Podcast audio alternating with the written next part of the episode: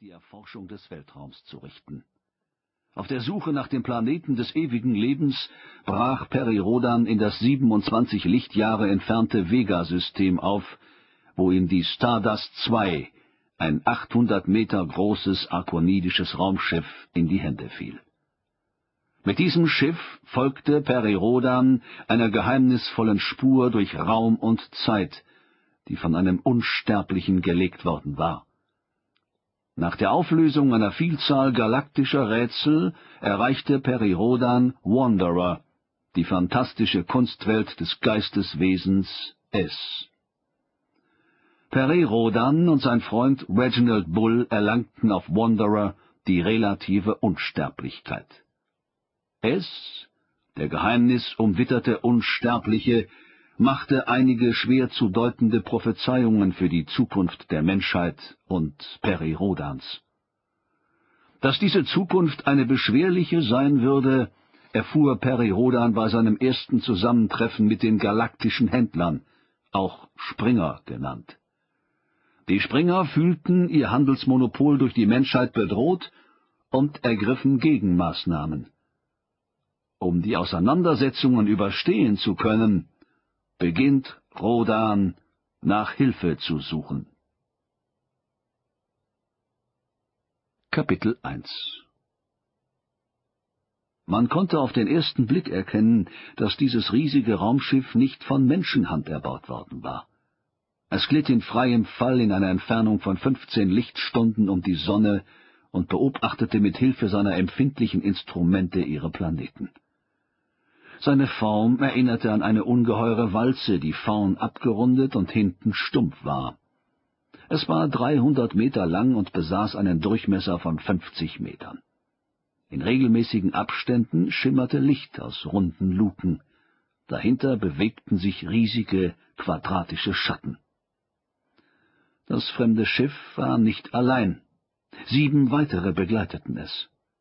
Acht Schiffe hatte Top Tor als Einsatzreserve jenseits der Plutobahn zurückgelassen. In der Kontrollzentrale des Führungsschiffs stand Kommandant Toptor vor den Bildschirmen. Toptor wog nach irdischen Begriffen fast zehn Zentner. Er war so breit, wie er hoch war, nämlich einen Meter und sechzig Zentimeter. Seine Hautfarbe spielte ins Grünliche, und sein glatter Schädel war haarlos. Dafür trug er nach der Sitte seines Volkes einen rötlichen Vollbart.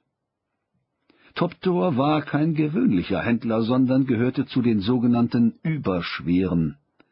Vor langer Zeit lebten sie auf einer Welt mit einer Schwerkraft von 2,1 G. Die Folge war gewesen, dass sie im Verlauf vieler Generationen eine anatomische Veränderung durchmachten, die ihnen ihre jetzige Körperform verliehen hatte. In ihrer gerissenen Klugheit hatten die Händler oder Springer, wie sie auch genannt wurden, sich die anatomische Strukturveränderung ihrer Artgenossen ebenso zunutze gemacht wie diese selbst. Die Überschweren wurden die Wachtruppe der Springer. Sie lebten davon, ihre Artgenossen auf deren Wunsch hin zu Hilfe zu eilen und notfalls für sie zu kämpfen. Diesmal jedoch handelte Toptor auf eigene Initiative. Noch vor wenigen Tagen hatte sich Toptor mit seiner Flotte innerhalb des 90 Schiffe zählenden Verbands der Überschweren aufgehalten, die Organs zu Hilfe gerufen hatte. Kurz darauf wurde jedoch zu Toptors Verwunderung der Einsatz auf Edstags Wunsch beendet. Während sich der Rest des Verbands zerstreute und neuen Aufgaben nachging, versuchte Toptor herauszufinden, welche Geheimnisse Edstag zu verbergen hatte – es gelang ihm, einige Funksprüche, die zwischen Edstag und Organs gewechselt wurden, aufzufangen und sich so ein ungefähres Bild über die Ereignisse der letzten Tage zu verschaffen. Als die Stardust II in Transition ging, war Topdor geistesgegenwärtig genug, den Rematerialisierungspunkt anzupeilen und Rodans Schiff unbemerkt zu folgen. Und da war er nun mitten im Sol-System, vor jeder Ortung gut geschützt und wartete darauf, dass die Stardust II die Erde wieder verließ. Seinen ursprünglichen Plan, nach dem Aufbruch Rodans die Erde unter seine Kontrolle zu bringen, hatte er vorläufig zurückgestellt. Während seines Aufenthalts im Sol-System